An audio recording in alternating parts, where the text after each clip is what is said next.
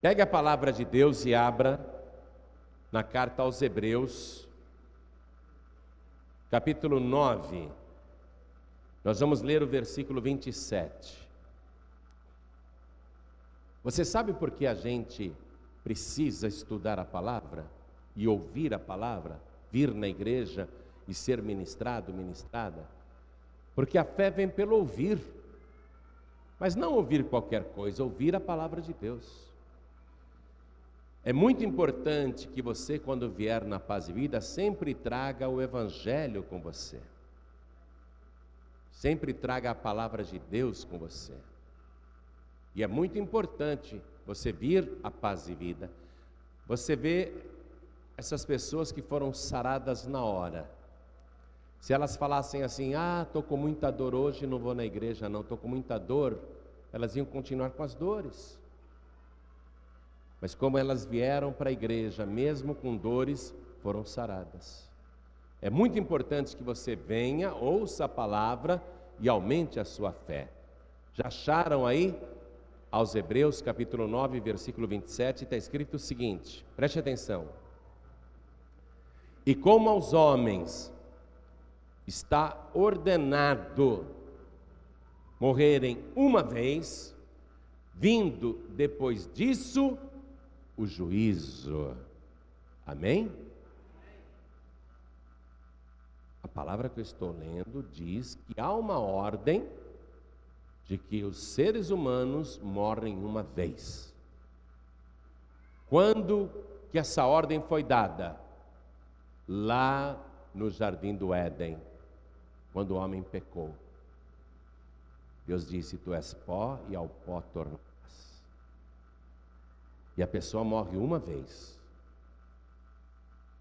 A pessoa não volta para este mundo para morrer várias vezes, reencarnando sucessivamente. Você já ouviu falar que alguma vez Adão reencarnou? Você já ouviu falar alguma vez que Abel, Caim reencarnou? Não.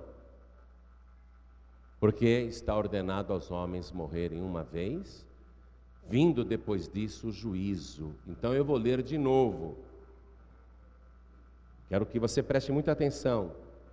E como aos homens está ordenado morrerem uma vez, vindo depois disso o juízo.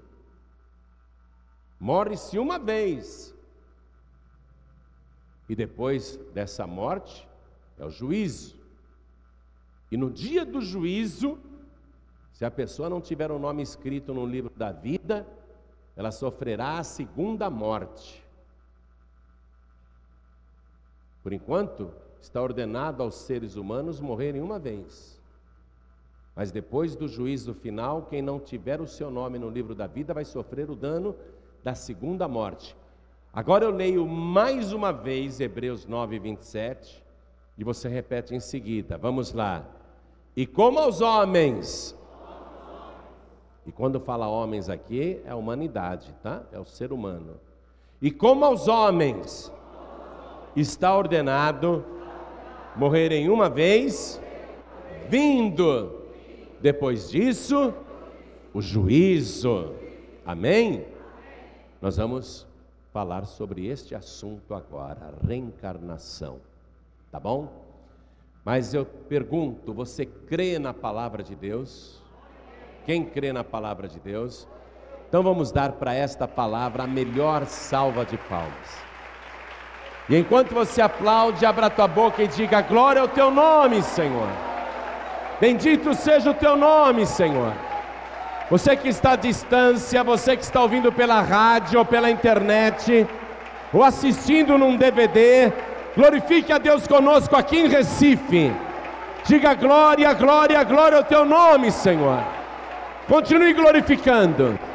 Pai querido e Deus amado, Deus bendito, Deus todo-poderoso, nós queremos ouvir o Senhor falar agora. Vem com teu Espírito Santo e tome a boca do pregador. Envia a tua palavra com poder e autoridade, e que a tua palavra vá e produza o resultado para o qual está sendo mandada. Em nome do Senhor Jesus. Diga amém, Jesus. Poder se assentar, por favor.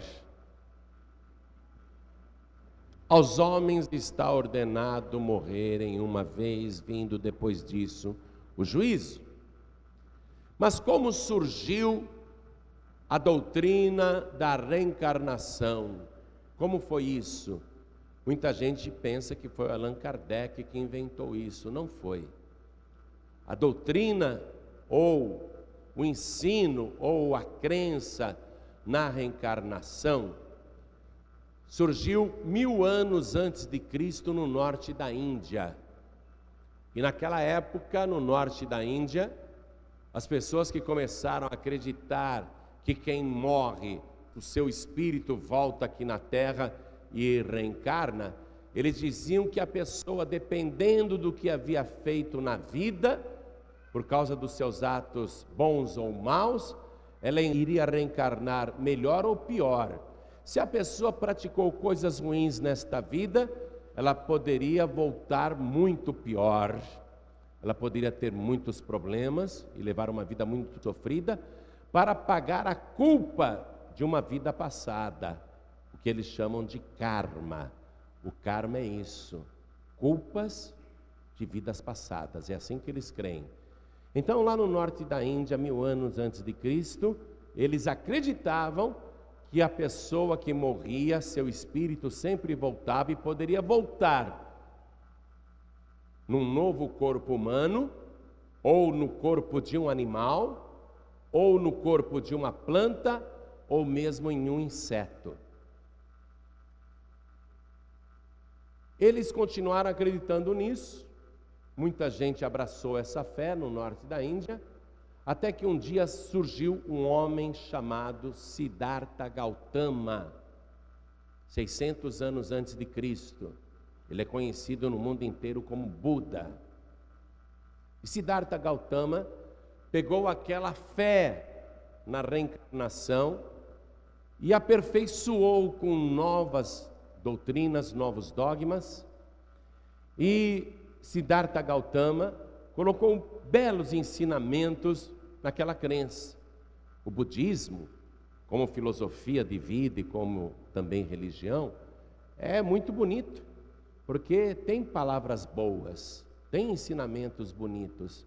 E muita gente abraça o budismo e acredita em reencarnação, acredita que depois que ela morrer, ela poderá voltar melhor ou pior, e que tudo dependerá dos atos praticados nesta vida. E se a pessoa nesta vida está sofrendo muito, os budistas acreditam que ela está sofrendo para pagar culpas de vidas passadas, é o karma. Muito bem. Então, Siddhartha Gautama, que depois seria conhecido como Buda, surgiu 600 anos antes de Cristo. Aí Jesus veio foi o primeiro a pregar o Evangelho e deu a ordem lá no Evangelho de Marcos, capítulo 16, versículo 15, para que nós, os discípulos, fôssemos por todo o mundo e pregássemos o Evangelho a toda criatura, a toda criatura, inclusive aos budistas que estão localizados na China, na Índia e no Japão. Muito bem. No ano de 1855 da nossa era, começou a acontecer uma coisa em Paris. A alta sociedade se reunia em salões nobres e, por divertimento, eles faziam mesas girantes, assim eram chamadas aquelas mesas, mesas girantes. Eles se reuniam durante um coquetel, uma festa, diminuíam as luzes, as pessoas se sentavam em volta da mesa, davam as mãos e colocavam copos e objetos sobre a mesa, e aqueles copos e objetos começavam a se mexer sozinho. Foi justamente nessa época, em 1855, que um professor, um pedagogo chamado Hippolyte Leon Denisar Rivail, um professor, um homem muito culto, começou também a frequentar estes salões nobres e entrou pela primeira vez em contato com as mesas girantes que passaram a ser conhecidas também como mesas falantes. E este homem, chamado Hipólite Leon Denizar Rivail, que era culto, era um pedagogo, ele era poliglota, ele ensinava física, química, matemática, anatomia, astronomia, falava cinco idiomas, além do francês, que era a sua língua, ele também falava holandês, alemão, italiano, inglês, era um homem muito capacitado. Ele ficou intrigado. Como que esses objetos se movem sozinhos nessas mesas girantes? E sempre alguém acaba incorporando um espírito e o espírito fala com as pessoas e fala coisas das vidas das pessoas. Ele ficou procurando fraude naquilo e passou a frequentar as mesas falantes, porque sempre tinha alguém em volta da mesa que incorporava um espírito e falava. E numa dessas sessões de mesas falantes, o professor Hipólito Leon Denizar Rivail escutou um espírito falar que já o conhecia de outra vida passada. E aquele espírito, que estava incorporado num homem em volta da mesa, aquele espírito disse que antigamente na Gália o nome dele era Allan Kardec. E que ele eles eram amigos em vidas passadas. E o professor Hipólite acreditou naquela informação e assumiu o pseudônimo de Allan Kardec. Ele acreditou no que o espírito ali na mesa falante disse para ele. Então ele adotou o nome de Allan Kardec. E ele, dois anos depois, menos de dois anos na verdade, ele lançou o livro dos Espíritos, que acabou se tornando a base do moderno Espiritismo.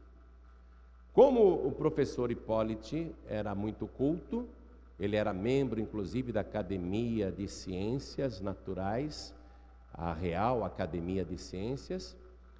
Aquela obra, o Livro dos Espíritos, adquiriu ares de obra científica, mas não é nenhuma obra científica. O livro dos Espíritos nada mais é do que um compêndio de perguntas e respostas, onde duas meninas médiums, uma de 14 e a outra de 16 anos, eu vou dar o um nome para você aqui, duas meninas, faziam perguntas e as perguntas eram respondidas e elas escreviam. Os nomes eram Caroline e Julie Baudin, a Caroline tinha 16 anos, a outra tinha 14 anos. E aquele compêndio de perguntas e respostas, quando terminado, tinha tanta contradição, tanto conflito de informação, coisa que um espírito falava e depois outro falava outra coisa e não batia, que aquele livro dos espíritos teve de passar pela revisão de uma outra médium chamada Celine Jafé, de 18 anos. Então você vê que o livro dos Espíritos, na verdade, é, foi escrito por adolescentes, por meninas, meninas fantasiosas e cheio de contradições. No final, o próprio professor Hipólite Rivail teve que fazer adaptações para a obra ficar mais ou menos entrosada, coerente, o que mostra que as informações não eram precisas. Mas as pessoas na França não gostaram muito dessa doutrina, tanto que o kardecismo na França não é nada. Mas no Brasil se tornou um dos grandes fenômenos da fé do povo brasileiro. O Brasil, inclusive, é considerado o maior país kardecista do mundo, é o país que mais tem espíritas. Mas deixe-me te falar uma coisa: tanto o hinduísmo que crê em reencarnação, como o budismo, que crê em reencarnação, como o kardecismo, que crê em reencarnação, todos estes têm um ponto em comum: a crença de que a pessoa, quando morre, ela voltará para este mundo, vai nascer de novo E poderá vir melhor ou pior para pagar karmas, ou seja, culpas de vidas passadas. A diferença do kardecismo para o budismo e também o hinduísmo é que o kardecismo descarta a possibilidade de um espírito voltar no corpo de um animal, de uma planta ou de um inseto. Eles acham que o espírito só pode reencarnar no corpo de um outro ser humano, seja um corpo perfeito ou não. E é por isso que muitas vezes eles explicam o sofrimento de uma pessoa deficiente. Então é assim que eles procuram explicar quando alguém sofre. A pessoa tem que pagar o karma. Ela está sofrendo. Só que você pergunta para qualquer pessoa que está sofrendo: o que foi que você fez para sofrer tanto? E a própria pessoa diz para Deus: Meu Deus, o que foi que eu fiz para sofrer tanto? E a pessoa não tem lembrança de nada de vida passada nenhuma. E seria muito injusto da parte de Deus fazer o ser humano sofrer aqui sem saber por que ele está sofrendo. Deus é o justo juiz e todo juiz, quando dá uma sentença, ele faz o relatório preciso para dizer: este réu vai ser condenado a tal pena porque fez isso, isso, isso, isso e foi tudo comprovado. Se os juízes humanos fazem um relatório preciso para dizer para o réu por que, que ele está sofrendo ou vai sofrer, você acha que o juiz dos juízes colocaria pessoas para sofrer aqui nesta vida, sem saber por que estão sofrendo, por culpas cometidas em vidas passadas? Pois bem, essa é a doutrina dos espíritos, essa é a doutrina da reencarnação. Allan Kardec, ele conseguiu melhorar até o budismo, porque a fé é praticamente a mesma, e Allan Kardec ainda pegou vários trechos do Evangelho de Jesus Cristo, como o Sermão da Montanha, parábolas e outras passagens isoladas, e lançou um livro chamado O Evangelho segundo Allan Kardec, que na verdade não é o Evangelho, não traz a vida de Jesus. E o Evangelho segundo Allan Kardec não explica e não fala nada, não comenta o sofrimento de Jesus. Allan Kardec não fala nada porque Jesus sofreu tanto, porque o sofrimento de Jesus é totalmente incompatível com o kardecismo. Se Allan Kardec tivesse que explicar o sofrimento de Jesus, lá no Evangelho segundo Allan Kardec, lá no Evangelho segundo o Espiritismo, o Allan Kardec ia ficar zonzo e no final, se ele fosse sincero, ele diria: Eu vou jogar fora a minha teoria porque ela é incompatível com o sofrimento de Jesus. O sofrimento de Jesus faz desmoronar todos os pilares do kardecismo. E qual é o principal pilar do kardecismo? Que o ser humano depois de morto, volta a este mundo, encarna num outro corpo, nasce de novo para pagar culpas de vidas passadas. Aí você pergunta para qualquer espírito: o que você acha de Jesus? Ele vai dizer: Ah, Jesus é o espírito mais evoluído que já veio nesse planeta. É isso que eles falam. Mas eles não entram na questão da cruz, do sofrimento brutal pelo qual Jesus passou. Porque, preste atenção, preste atenção nisso.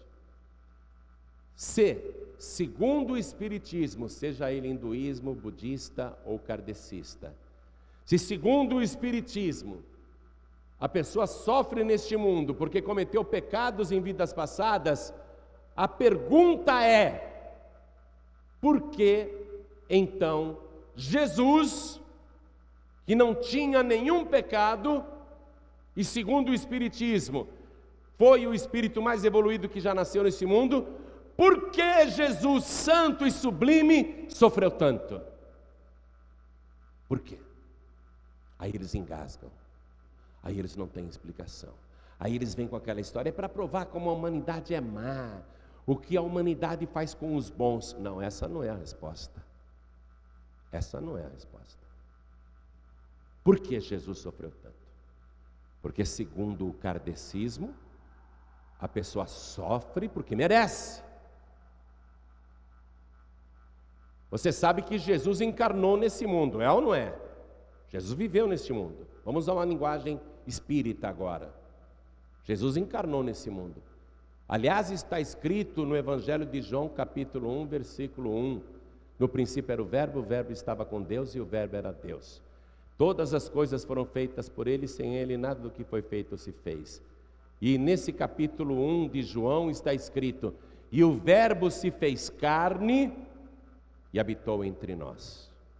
Então o Verbo se fez carne, o Verbo encarnou, Jesus encarnou.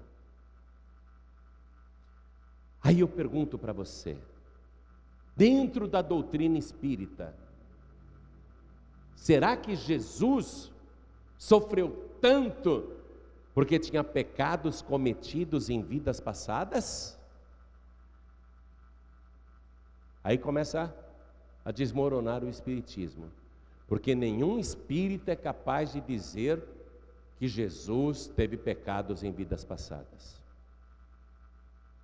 Aliás, a gente lê no Evangelho, lá no capítulo 1 de Lucas, versículo 31, que o arcanjo Miguel, ao anunciar para a Virgem Maria que ela ficaria grávida e que esse filho seria gerado pelo Espírito Santo de Deus, pelo próprio Deus, portanto, santo, o arcanjo Gabriel disse para ela: Pelo que, Maria?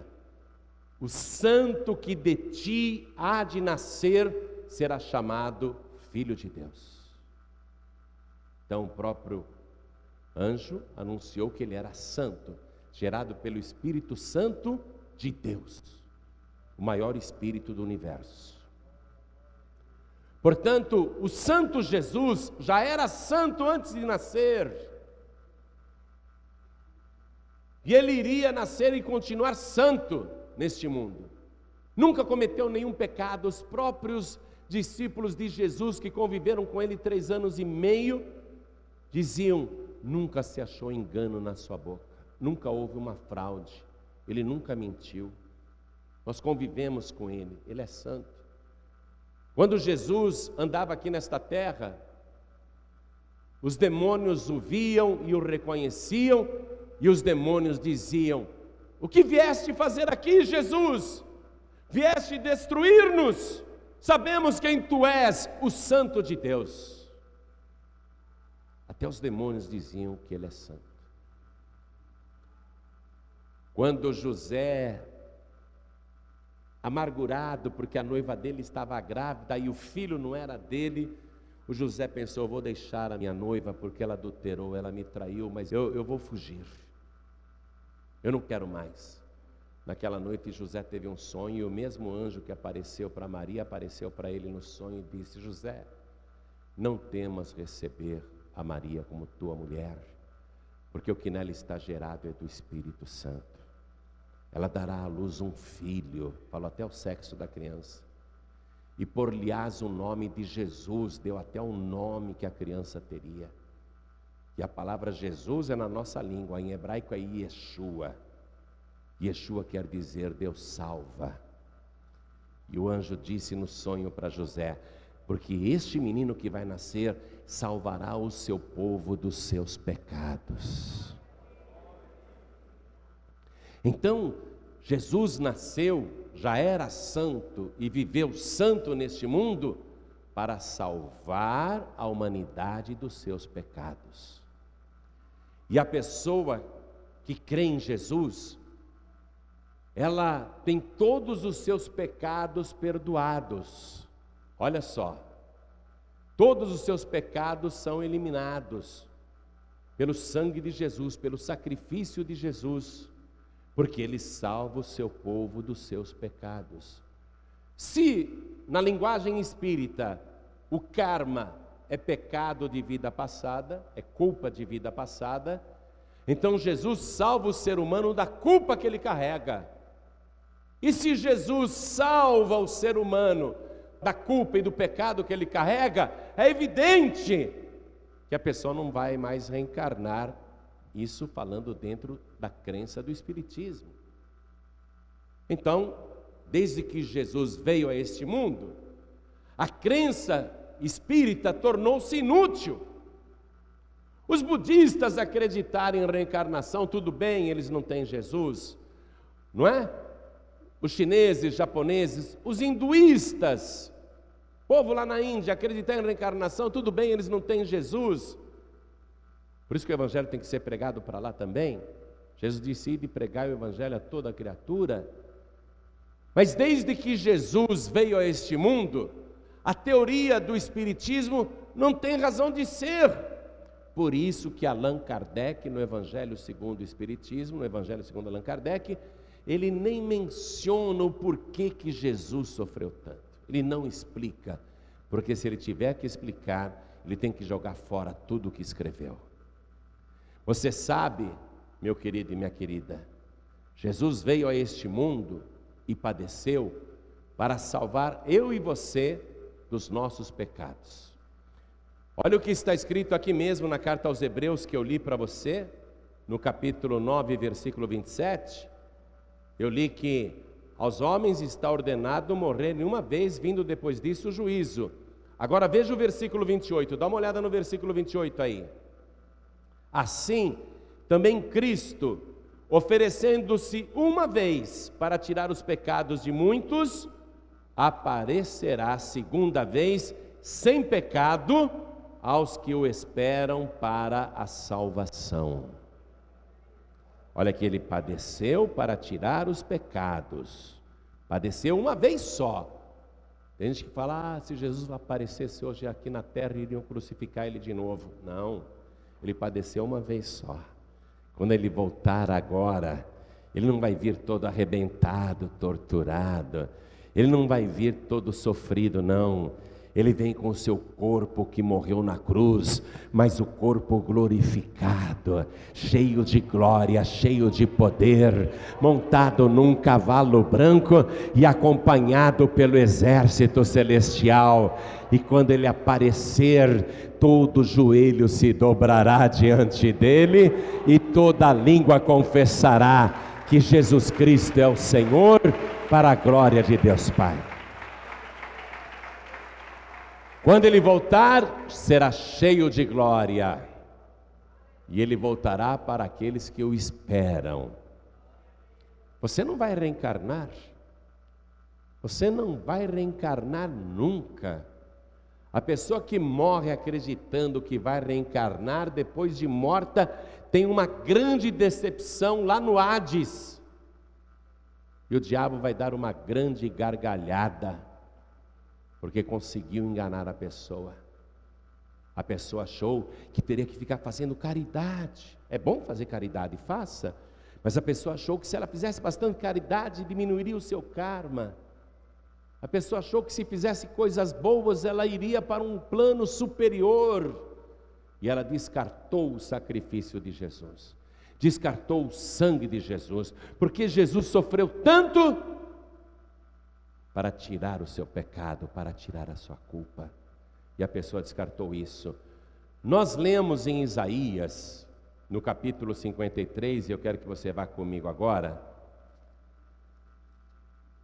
Isaías capítulo 53, nós vamos ler o versículo 10.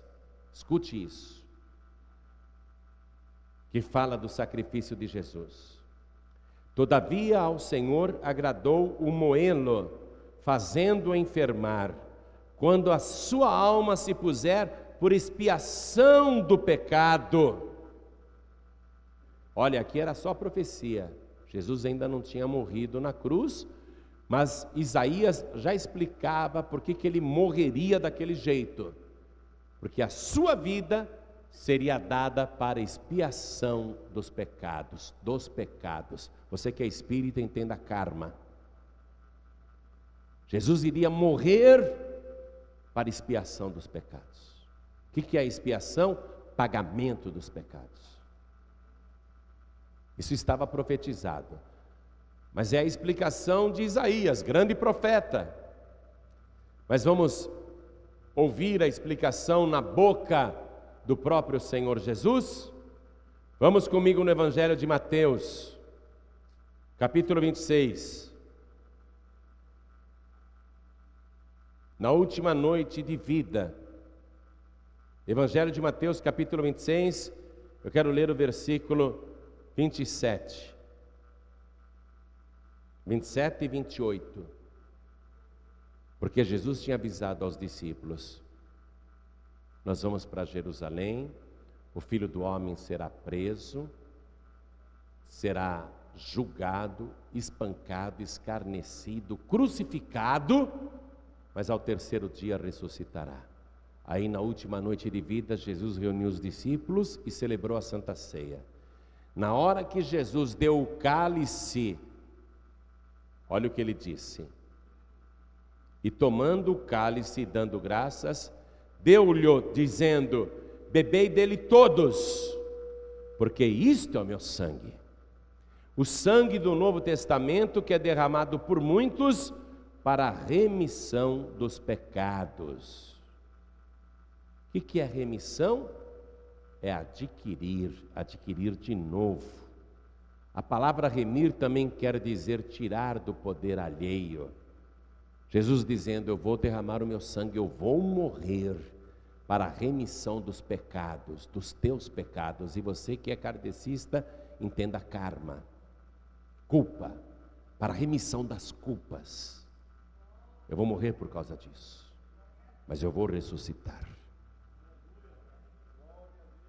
Você está compreendendo porque as pessoas que acreditam em reencarnação, sejam hinduístas, budistas ou kardecistas, estas pessoas não serão salvas, ainda que acreditem que Jesus existiu, ainda que acreditem que Jesus foi o maior espírito, o espírito mais evoluído que já veio a este mundo, porque elas não creem que o sangue de Jesus nos purifica de todo o pecado, de toda a culpa. E a pessoa tem que crer nisso para ser salva. Quando você crê nisso, todos os seus pecados, todas as suas culpas são retiradas, por piores que elas sejam. Vou te dar a prova. Sexta-feira, quase três horas da tarde, Jesus está pendurado na cruz desde as nove horas da manhã ao lado dele dois criminosos, dois companheiros de assaltos e violências.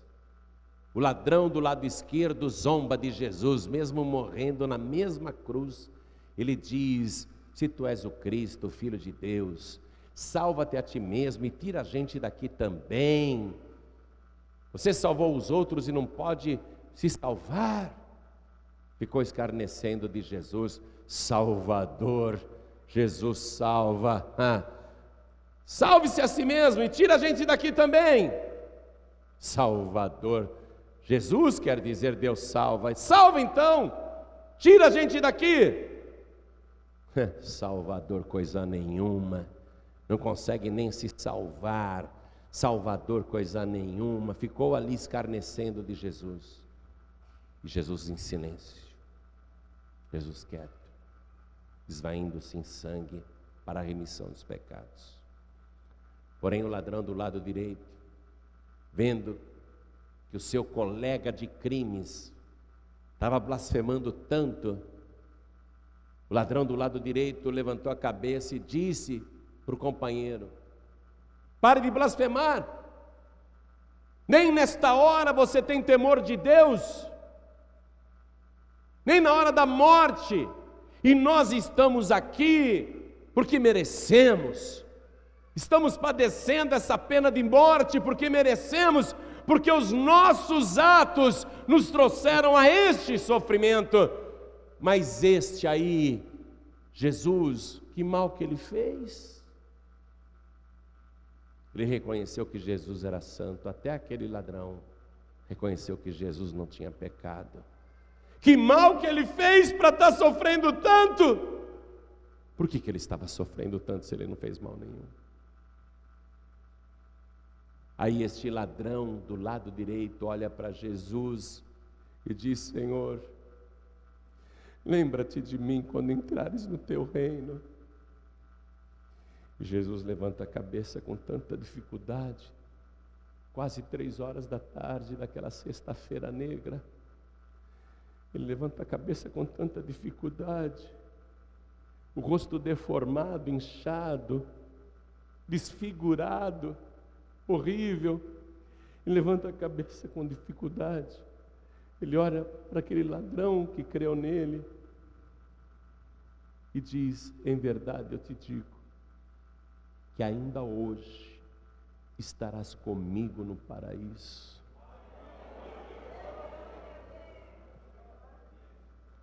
Aquele ladrão não ia precisar voltar a esse mundo para reencarnar, para espiar culpas feitas nesta vida, quando ele foi um assaltante, um malfeitor, um homem violento, sanguinário, um ladrão, um usurpador, um mentiroso, um enganador.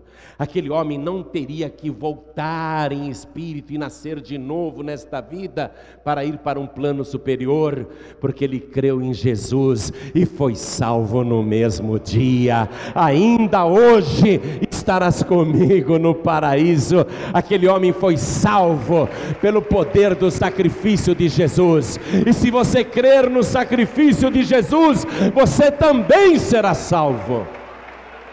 Não é porque nós merecemos que nós somos salvos. Nós somos salvos porque cremos em Jesus. Toda a igreja fique de pé, por favor.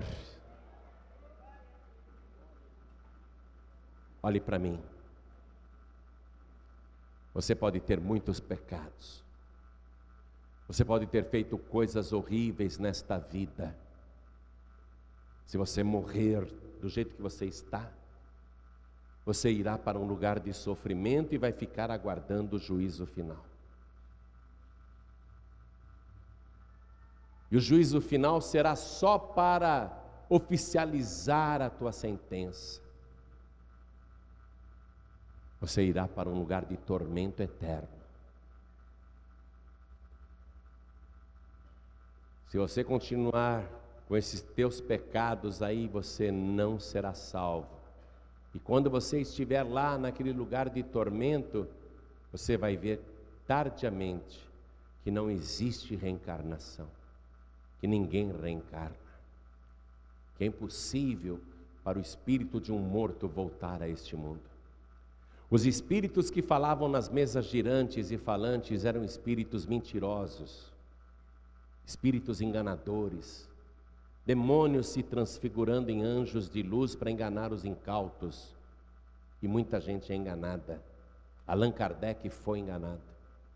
Acreditou numa informação dada por um espírito ali que enganou-o, que mentiu para ele.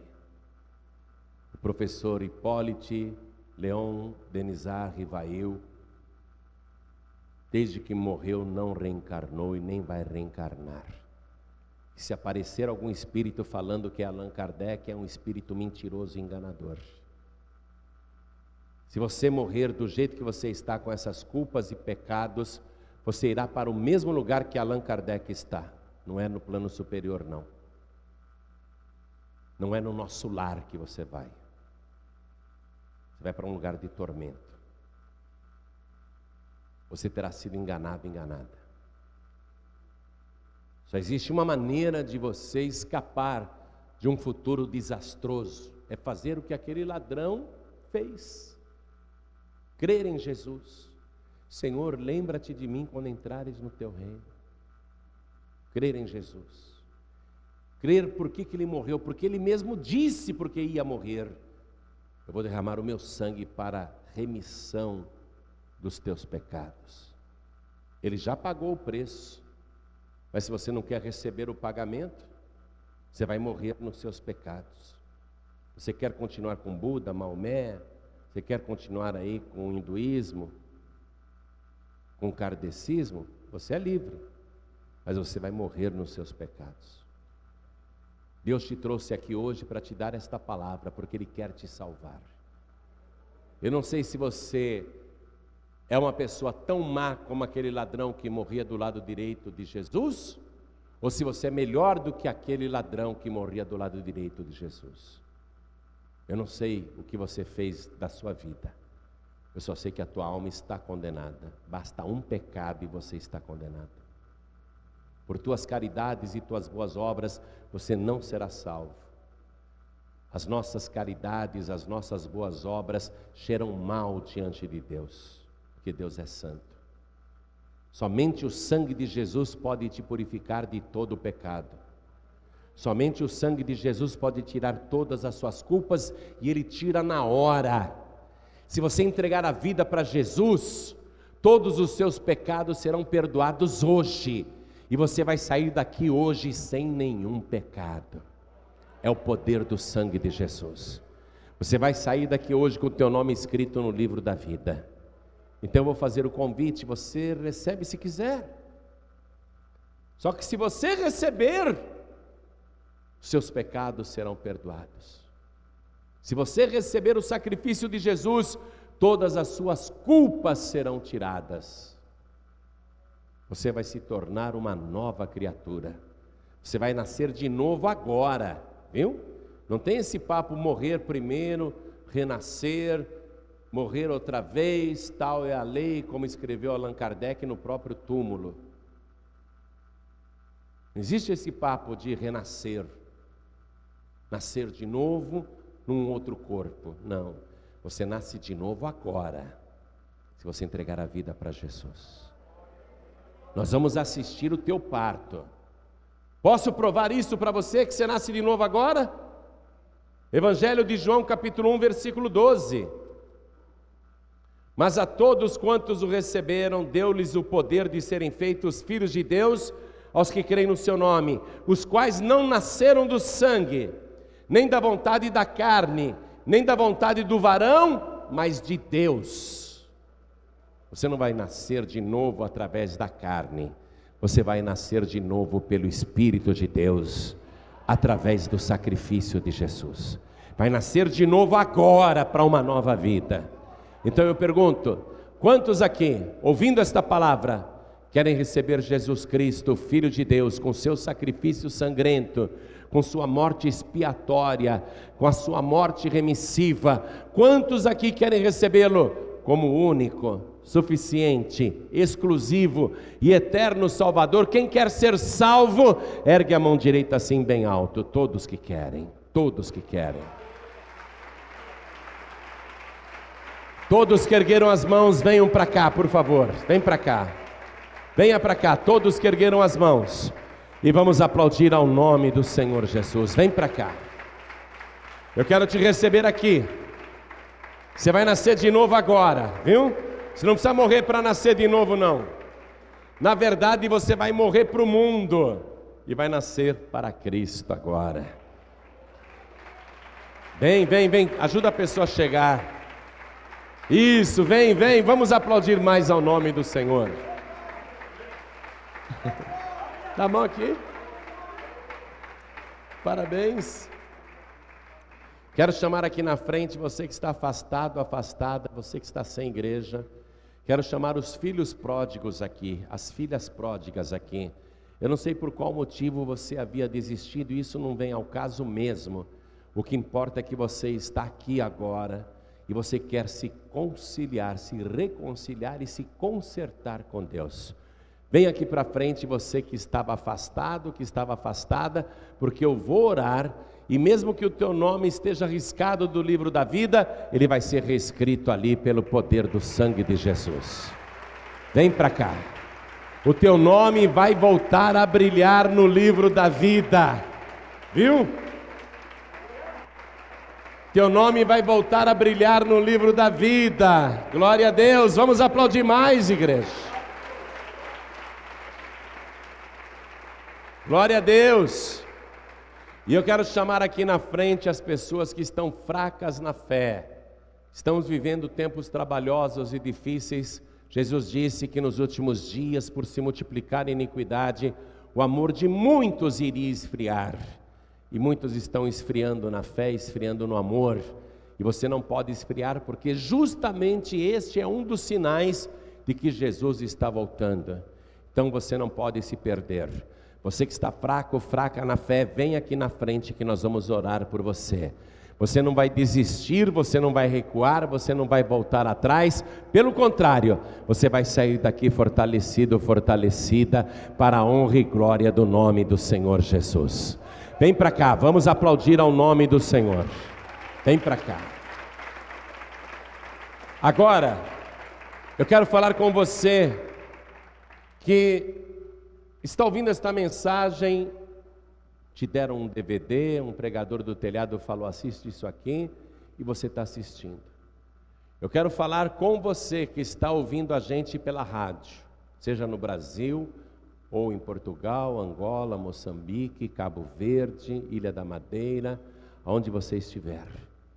Quero falar com você que está nos ouvindo agora pela internet, você brasileiro, brasileira, em qualquer lugar do mundo que está nos ouvindo pela internet, quer entregar a vida para Jesus, quer voltar para Jesus, eu quero falar com quem está ouvindo à distância agora, até com você que está dirigindo, quer entregar a vida para Jesus, quer voltar para Jesus, então preste atenção. Quem tiver condição, você que está em casa, na cadeia, você que está numa delegacia, você que está no seu trabalho, tem condição de se ajoelhar aonde você está?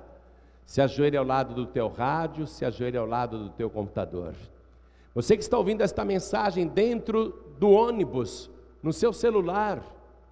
Você que está ouvindo esta mensagem no seu celular dentro do trem. Você que está ouvindo esta mensagem dentro do teu veículo. É claro que não vai dar para ajoelhar, mas então coloque a mão direita sobre o teu coração, porque nós vamos orar juntos. E eu vou convidar cada pessoa que está comigo aqui na sede da Paz e Vida de Pernambuco, na cidade do Recife. Vou pedir para você se ajoelhar comigo. A igreja continua de pé. Coloque a mão direita sobre o teu coração assim. E ore comigo, meu Deus e meu Pai. Ore com fé, meu Deus e meu Pai. Eu ouvi a tua santa palavra e neste momento, eu recebo o sacrifício de Jesus, que derramou o seu sangue para a remissão dos meus pecados. Eu recebo agora o Senhor Jesus como meu único, suficiente, exclusivo e eterno Salvador. E eu creio que o sangue de Jesus me purifica de todo o pecado e retira da minha alma, da minha vida, do meu espírito, o sangue de Jesus, retira de uma vez toda a minha culpa, toda a condenação. Meu Deus da glória, eu tenho o direito de ter o meu nome escrito no livro da vida.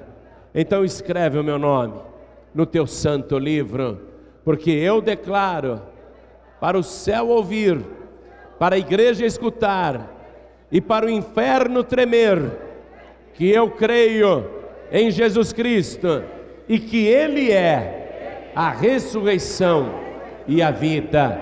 Meu Deus da glória, me guarda até o último suspiro, não me deixe desviar, não me deixe desistir, não me deixe voltar atrás me guarde também até o último segundo antes da volta do Senhor Jesus. Eu quero, meu Deus, estar contigo no teu reino por toda a eternidade. E eu tenho esse direito, porque o sangue de Jesus me purifica de todo pecado. E eu declaro que Ele é o meu único, suficiente exclusivo e eterno Salvador, para todos sempre. Amém. Continue espírito, deixa orar, toda a igreja vai orar por você. Deus bendito e Deus todo-poderoso. Nós estamos aqui com esta multidão de joelhos, se rendendo ao Senhor Jesus. Pessoas estão entregando a vida para o Senhor e voltando também para Jesus Pessoas estão se reconciliando contigo agora e pessoas que estavam fracas na fé também vieram à frente. Todos nós, Senhor, precisamos do sangue de Jesus. Vem com teu sangue precioso Purifica esta pessoa de toda culpa. Tudo que ela fez de errado nesta vida, remove agora. Apaga com teu sangue precioso. Purifica a alma, o corpo, o espírito e, consequentemente, purifica os nossos olhos, as nossas mãos, o nosso coração, os nossos pés, os nossos ouvidos. Purifica o nosso corpo, Senhor, pelo sangue de Jesus. Faz esta pessoa nascer de novo agora. A partir deste momento, ela vai nascer outra vez. E ela vai nascer não pela vontade da carne, nem pela vontade do sangue, nem pela vontade do homem, mas pelo teu espírito e pelo sangue de Jesus. Escreve o nome dela no livro da vida para registrar o seu novo nascimento agora e confirma a salvação de todos estes que estão aqui na frente. Eu rogo também pelas pessoas que estão nos ouvindo à distância, seja pela rádio ou pela internet, estejam no Brasil ou no exterior, eu rogo por cada vida que neste momento está se rendendo ao Senhor. Salva, salve e purifica, dá alegria da salvação. Guarda todo o teu povo, Senhor, até o dia da nossa morte ou até o dia da volta de Jesus. Guarda cada um de nós, é o que te pedimos e já te agradecemos por Jesus Cristo, o nosso único, suficiente, exclusivo e eterno Salvador para todo sempre. Amém. Você acabou de receber as boas novas do Evangelho através de João Ribe Palharim. Um oferecimento dos pregadores do telhado. Participe da reunião de Paz e Vida. Para informações, acesse pazevida.org.br. Paz e Vida, lugar de gente feliz e ungida.